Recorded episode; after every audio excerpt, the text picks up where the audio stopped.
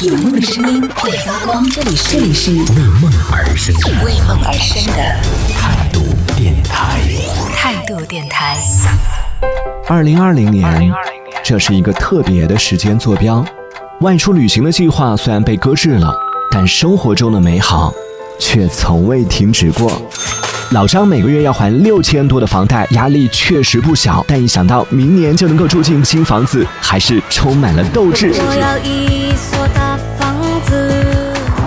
豆包每天早出晚归，加班的时间越来越长，睡眠时间被无限压缩。但只要一想到刚出生的女儿在睡梦中咂巴嘴的呆萌样，所有的辛劳和疲惫都能被治愈。我的宝贝，宝贝，给你一点。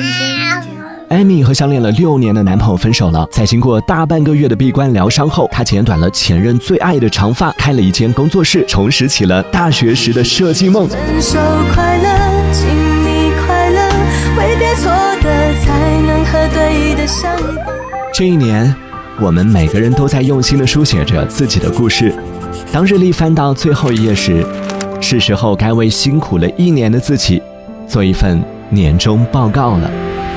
在新的一年里，愿我们每个人都能成为更好的自己。